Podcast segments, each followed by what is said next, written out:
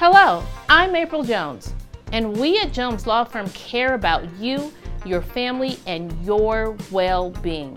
That's why we've put together this informative webinar series to answer your questions about life, about the law, about your family. So thank you for joining us, and let's get started.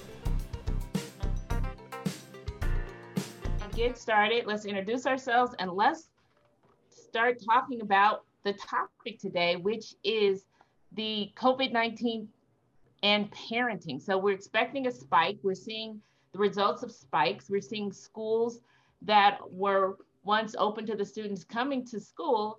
Um, the students are now being, you know, told that they have to go to school from home. So I'm April Jones, Jones Law Firm PC. We've been in Colorado 20 years. I've been an attorney 29 years. And I have two of my fantastic team members on to talk to you today about what we've been experiencing as a firm with respect to COVID and to answer questions people are having about parenting during this time and what to do with the spike. Erin, how about you go first, introduce yourself, and uh, we'll take it from there. Good afternoon, everybody. I'm Erin Young. I obviously work with April. I've been an attorney for almost 16 years. Sorry, I had to do the math real quick. Um, I got my start as a prosecutor and then transitioned into, into civil litigation. And I've been doing exclusively family law for the past just about five years at this point. So I handle all aspects of family law from child custody, divorce, grandparents, you name it, we handle it. And what have you seen during the pandemic? Have you seen any changes since March?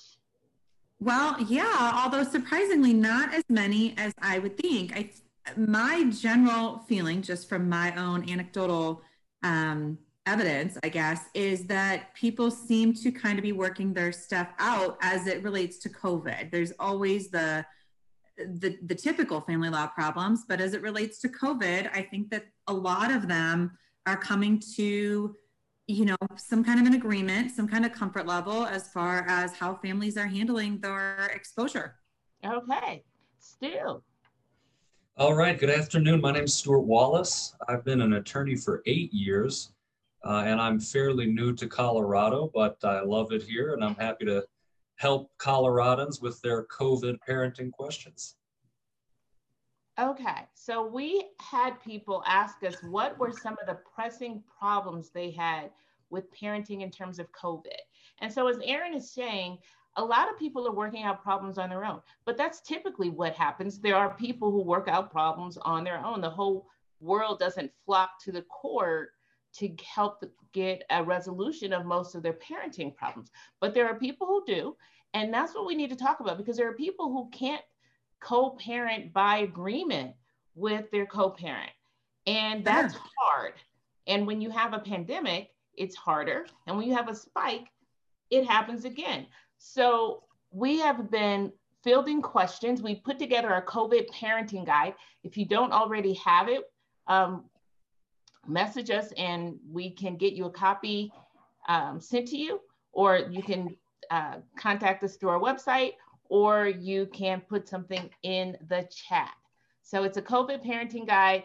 Erin, why don't you talk a little bit about what's in the parenting guide? Because a lot of that is still super relevant right now, maybe even more so, because we found that during the pandemic, people were starting to work out problems, like things that made you very fearful as as issues in the world became more clear, people's fears became more clear. You know, what do I need to fear? What don't I need to fear. So, Erin, why don't you tell a little bit about our COVID parenting guide? Yeah, absolutely. And you know, it's funny, we put that together back in March, and you know, here we are eight months later, um, or seven months later, eight months later. And That's crazy. I would say just as relevant. And I don't know that really much has changed. There's, I think the crux of the parenting guide is really, you know, what what do we do when x happens you know? And maybe x is that the school's closed. Maybe x is that one parent gets exposed to covid. Maybe x is that one parent has covid or that a child gets covid or you know whatever it may be. Or you know a child or a parent is extremely immunocompromised and needs to be extra careful. So it turns out really all these months later it's still pretty darn relevant. And what to do if you work in a higher risk field? Maybe you work at a grocery store, maybe you work in a hospital, um, maybe you work at an urgent care clinic where your job all day long is doing nasal swabs for people getting tested for COVID. Whatever it may be, it really addresses kind of all those situations. And what we're finding is that the people that Erin just described, for the most part, are taking precautions, and you're not seeing higher spikes in COVID in those populations. Now, back in March, we didn't know what we were going to see. Um, but now here it is October, November. Here it is November, and we haven't seen those sorts of spikes. So that has, I think, has helped people be calmer in how they approach this. Um, Stu, what do you think? Yeah, I mean, I, I agree with you, and I think that uh, parents are really dealing with a lot. It's everyone's having to be much more flexible uh, with their day-to-day lives and their future plans than they would like to be. and the reason is they don't know whether their kids are going to be in person in school or at home uh, really on a week to week basis because the school districts are changing their uh, their mind about this um, and with the holidays approaching we have a lot of clients um, dealing with questions about what do we do for thanksgiving particularly if uh, the, the two parents live in different states and the parenting plan calls for a child to fly across the country to spend the fall break with uh, one of the parents. And, you know, it's a difficult question. And it really is um, a question that has to be answered on a case by case basis because every family has different concerns around COVID. And, and I think the court is starting to parse the concerns where there is something unique happening. When it seems to be just that one person is more uh, inclined to be fearful or more inclined to be conservative or more inclined to be relaxed, that doesn't seem to be moving the needle with the court. Um, for example, we've got a question on here, and I think either Stu or Erin has a case similar to this. What do you do if both parents are opposite when it comes to education? I'm very strict with my kids. Their ages 11 and 13. I want them to attend remote classes. I want them to get their work done by the time it's due. Their mom has every other week with them. And when she returns them, they're unorganized, they're missing remote classes, missing assignments, and she wants them to be um, part of actually going into school. So what do you do in a situation where one parent wants the child to be a virtual learner and the other parent wants the child to actually go into the classroom? Now, the case that I had, the judge made the ruling that when school opened up and there was learning in the, the schoolroom, the parents were to, um, the kids were to go to school. So that judge was following the school. If the school determined that schools were to be open, the kids were to go to school. If the school determined that the kids were to work at home virtually, they were to work at home virtually. So the judge in that case basically took out the disagreement between the parents that took that out altogether and said we're going to follow the school district. And I think judges and the court system is more comfortable that the school has a handle on this and the school is looking at it and evaluating it. You see schools closing and sending children home. You see certain classrooms send, you know, all the kindergartners in classroom A have to go home, but the kindergartners in classroom B can, can continue to, to go into the building. So I think as the courts continue to be comfortable with the decisions being made by the school district, and as we tend to get a better handle on the situation, you're going to see the courts going along with the school. But this question talks about when there's an open school for where you can go in to learn and there's the option to stay home and work remotely. Erin, what have you seen in the real world with this? Yeah, and I mean, I do. I have a case very similarly to that. And ultimately, the parents were simply not able to come to an agreement. They had, they have joint decision making. And so they're both right and they're both wrong. Neither one has any more power than the other. And so, in their particular case, they just both felt very strongly as to their opinion. One parent obviously believed that the child should stay home and do remote learning, and the other believed that it was far better for the child to be in person. Um, so we ultimately filed a motion with the judge for at least some temporary decision making as to schools and made our argument that you know in that particular case i represented the parent who wanted the in-person option and at that time the school offered both but the school could not accommodate a mix. In other words the child could not be remote when she or he was with you know the remote parent and and then in person when she or he was with the other parent. So they did have to pick.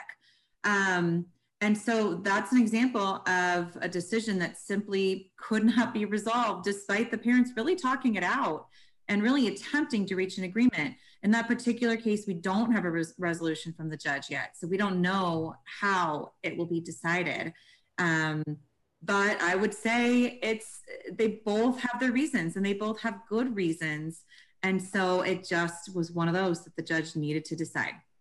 Now, Erin, with respect to getting it before the court, how did the court treat it? Was it an emergency? Was it just put in a regular docket? What were you able to do?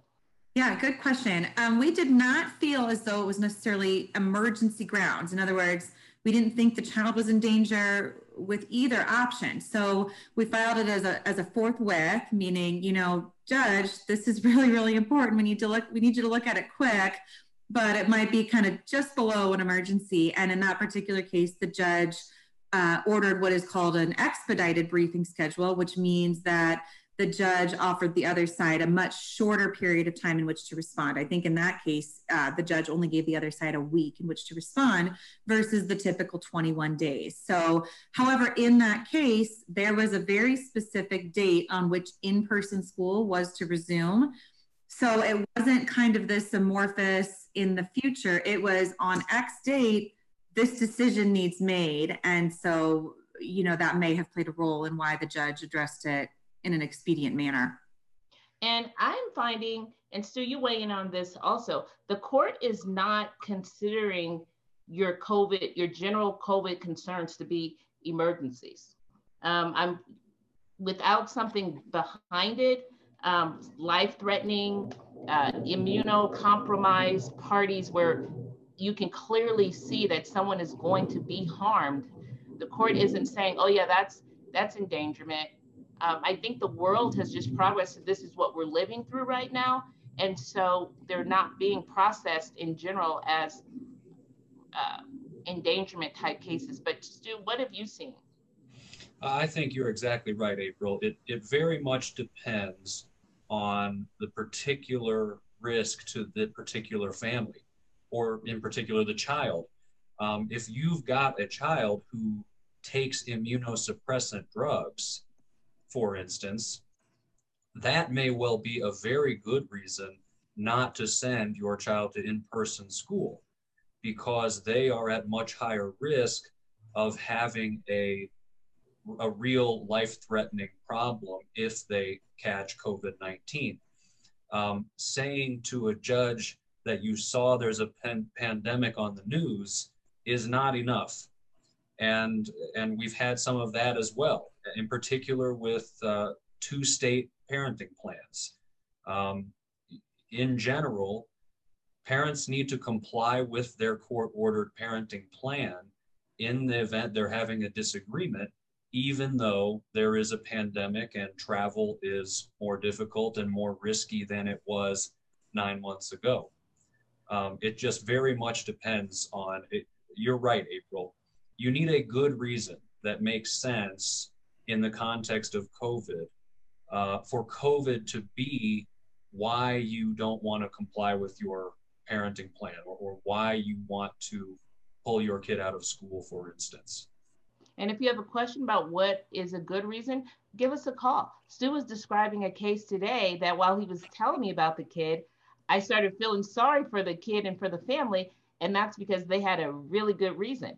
Um, so we can definitely be your litmus test about what would be a good reason, what is endangerment, what is concerning, because the standard of care is still the best interest of the child and not a general child, the best interest of your child. So if your child has unique um, circumstances, unique criteria that need to be looked at, don't ignore it. We won't ignore it. Uh, we'll get that before the court The other thing that we've been seeing is that people are working things out, even with their lawyers.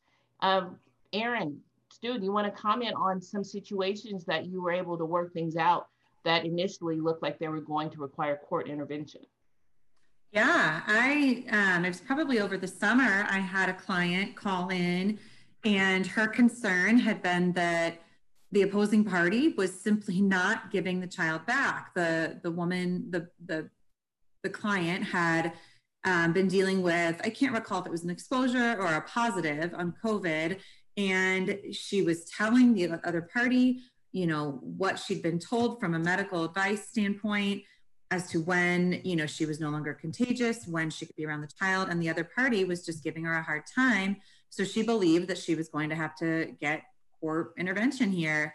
Um, ultimately, with a call to the other side, and a discussion about makeup parenting time we were we were able to resolve it without court court intervention.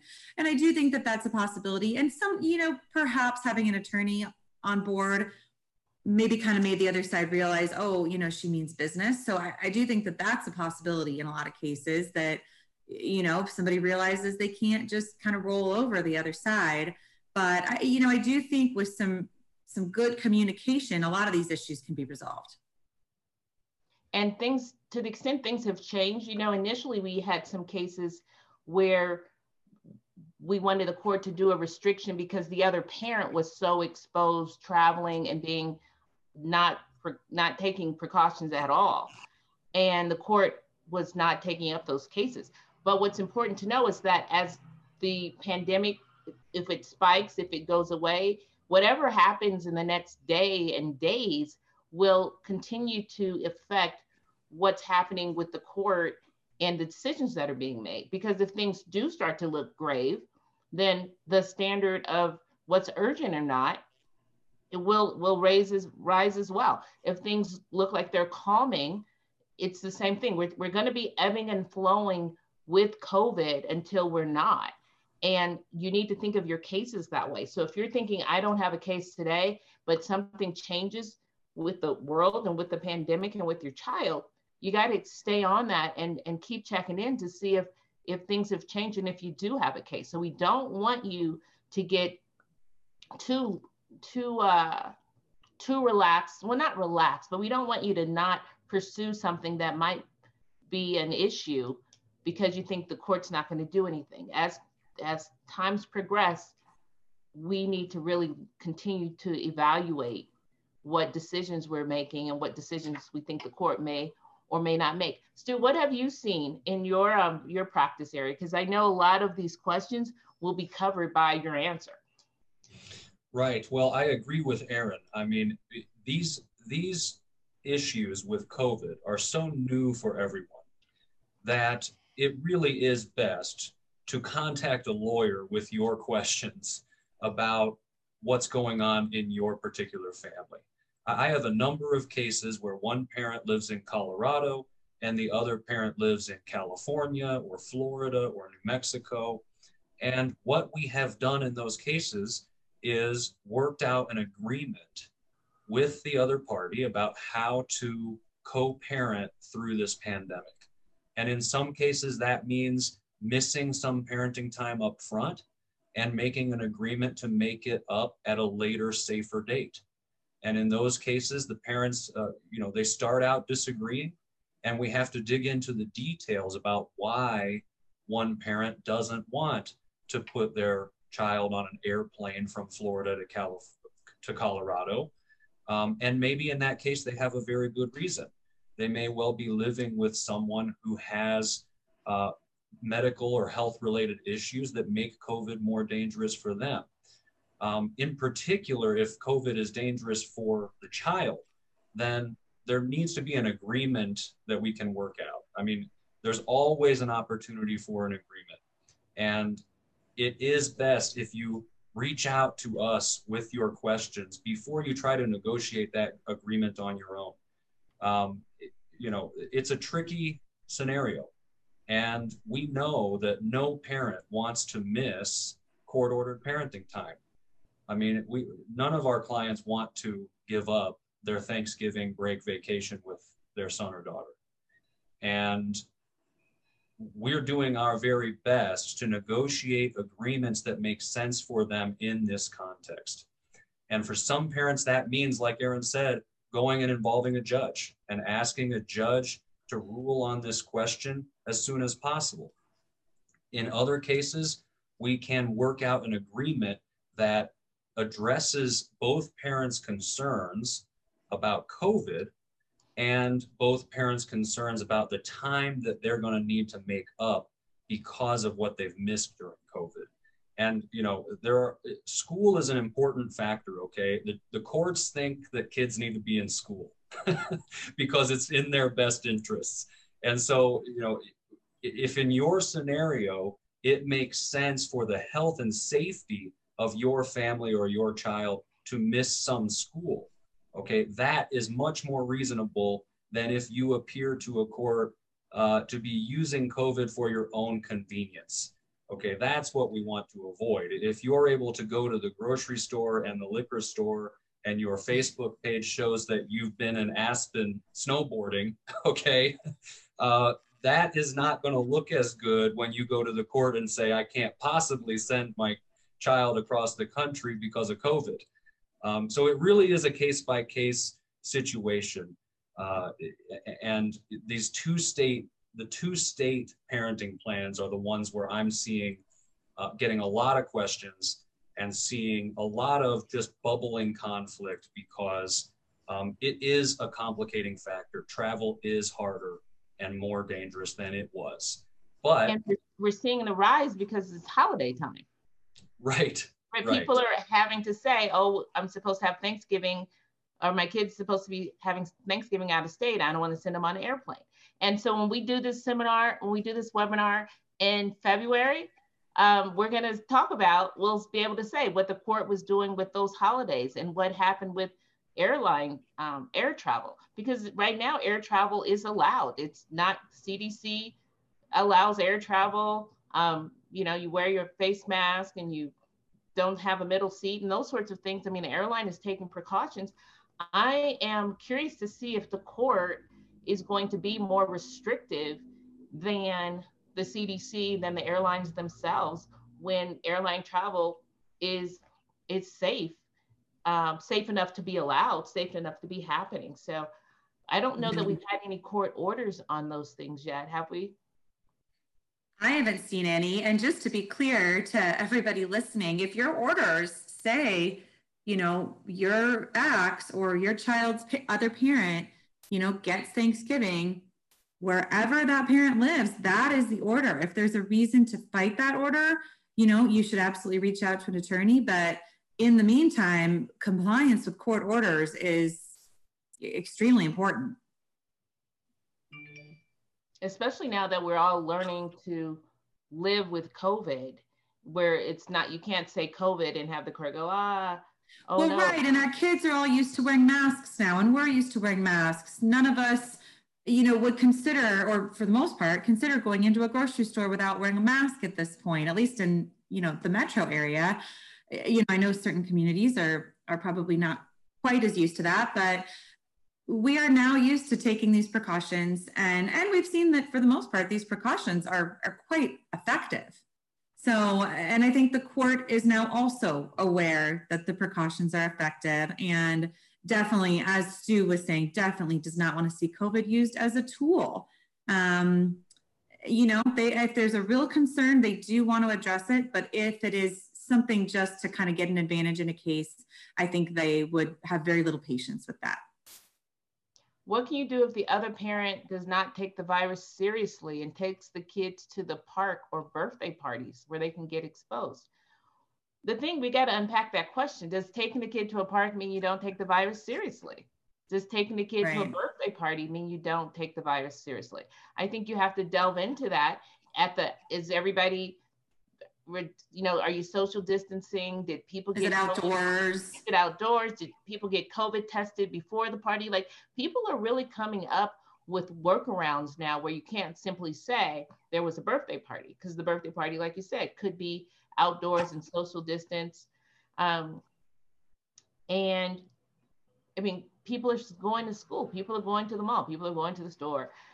people are skiing. So that in and of itself is not a buzz, those aren't buzzwords for getting the court to to act.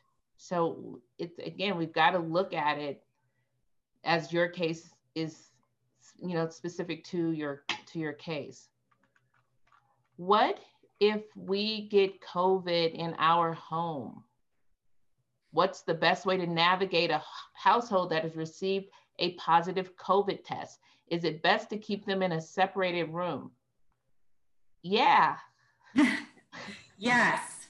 Hard, yes. if you want to at some point resume your life, then yes. And, you know, and I can speak about this from relatively um, personal experience, but but yes, that person needs to be quarantined. If the person is a child, then in in caring for the child, the parties should wear masks um, to reduce the spread. And so, you know, if it's a parent, and if you're the only parent, then that is tough. There's no denying that that is tough, but you've got to do everything in your power to minimize the risk. And so, if you're caring for your child, wear a mask. Have the child wear a mask.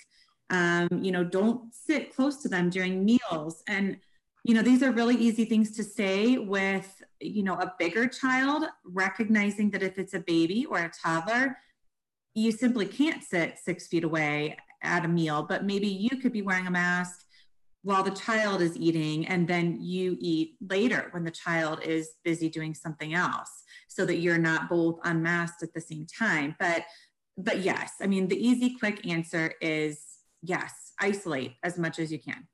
And I mean, we're not medical providers, we're not the CDC. There is so much information out there about what you do when someone has COVID in your home.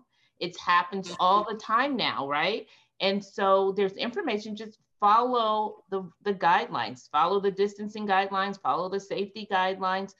Follow and- your school's guidelines. If your kids go to school, you're going to need to report the exposure the school nurse or somebody there will will very likely tell you what you need to do as far as okay your child can return to school when it's been 14 days since the last you know close contact with that parent or with that person so yeah listen as april's saying listen to the guidelines the rules um, listen to people who know about this and I, overall we are encouraged that in terms of the family law divorce community the people that we work with and see that people are figuring out ways to get through this COVID times.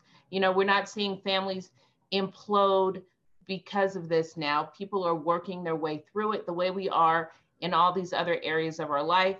Um, you know, we're just being resilient and we'll just need to continue to be resilient. But if you need any help with this, if you do need court orders, the courts are open. They're holding court. They're holding holding court by something called WebEx, which is similar to Zoom. So court can be held safely. It's not being held up. It is happening. So if you need some help, please give us a call, DM us, um, email us, text us, and we can take your questions. And we look forward to it. So thank you everybody for joining us today.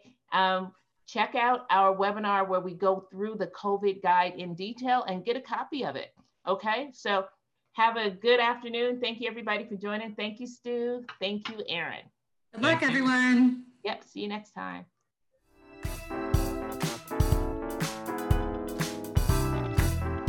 Thank you for joining us for this webinar. If you or someone you know would benefit from watching a recording of this webinar or any of our other webinars, they can be found at denverdivorceattorneys.com. Thank you and keep a lookout for future live webinars, and I hope to see you again.